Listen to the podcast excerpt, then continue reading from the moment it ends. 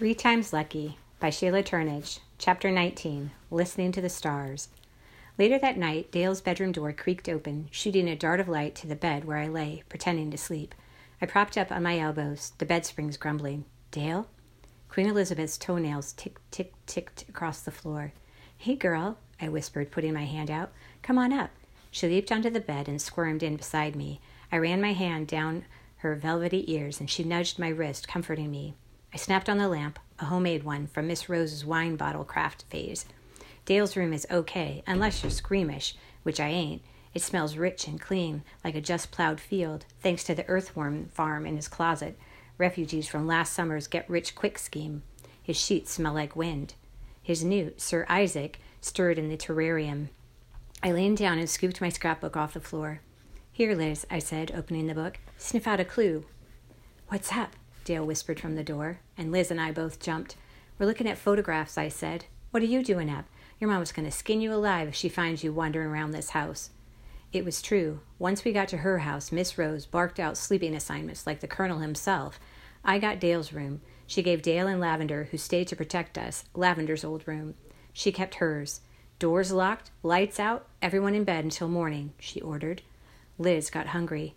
I got up to make her a peanut butter sandwich, Dale said. I made us one too. You seen her? She's over here, I said as Liz's tail thumped the mattress. Dale dragged a cane bottomed chair to my bedside. Here, Liz, he said as she jumped to the floor. She gently took the sandwich from his hand and stretched out at his feet. She held the sandwich between her paws and nipped it. She eats ladylike, Dale said, tossing the sandwich to me. Extra crunchy. My PB of choice. You're not sleepy? I asked. He yawned. It ain't that, he said. Lavender talks in his sleep. My heart jumped. Really? Did he mention me? Not unless you've changed your name to the Sycamore 200. What kind of photographs you got? he asked, peeping at the scrapbook. Some Miss Lana brought from Charleston. Dale munched his sandwich, his hair spiked in a jagged halo, his pale blue pajamas misbuttoned and lopsided. I looked around his room at the faded wallpaper at the NASCAR models his daddy gives him every year for his birthday, even though he really wants a guitar, at the small rack of weights. Since when do you lift weights? I asked him. Since never. Lavender gave them to me. He said to let them collect dust until I hit puberty. Then I can use them or sell them, whichever I want. He stuffed the rest of his sandwich into his mouth and licked his fingertips. So, he said, when do we start? Start what? Talking clues, he said, taking my notebook from the nightstand and handing it to me, about Miss Lana. He frowned and leaned toward me. She's been kidnapped? he said slowly, raising his voice at the end, as if I'd gone dense. We are detectives? Some detectives, I say. We can't tell a bank robber from a bodyguard. We'll find Miss Lanamo, he said. We'll do like Miss Retzyl taught us. Remember? Define the problem, then solve it. Problem? He tilted his head the way Miss Retzyl tilts hers when he gives up math in math. I sighed. Miss Lana's been kidnapped by Slate. Because? How should I know? I wailed. Nothing makes sense. Shh, you'll wake Mamma. He pulled Miss Lana's scrapbook toward me. Why would anybody want to take Miss Lana? I mean, she's nice, but she drives the colonel so crazy he stays away half the time. He glanced up from the scrapbook. I mean that in a good way, he said. I love Miss Lana. I know, I love her too. It could have been accidental, he said. Maybe Slate thought she was a movie star. Cher, maybe. She does wear wigs. No, he sighed, saving me the trouble of shooting him down. That's not it. Maybe she surprised him, I said. Maybe she found him ransacking the living room looking for something, or for the colonel. Slate had already been to our house once. Remember? The night Mr. Jesse died? That's right, he said, and turned a page in the scrapbook. Who's this? I glanced at the photo. Miss Lana, prior to blossoming. He turned to her drama club collage. Wow, he muttered. Way to blossom. He yawned. Why would a bank robber take Miss Lana?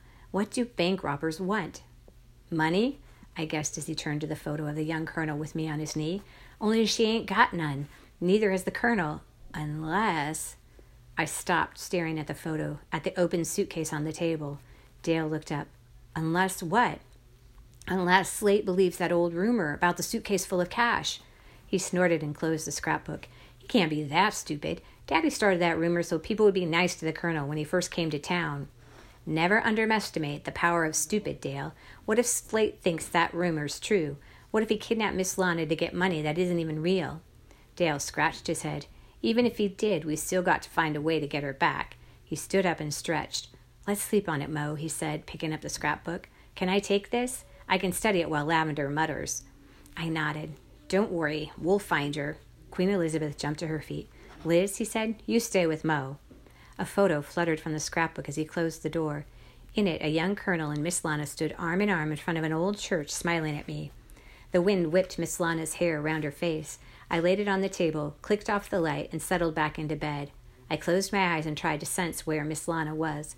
Please, Miss Lana, I thought, think to me. I'm at Miss Rose's house. Finally, I shoved the sheet away and walked to the window overlooking the barnyard. The night sky stared back at me, patient and black, dressed in wide sweeps of stars.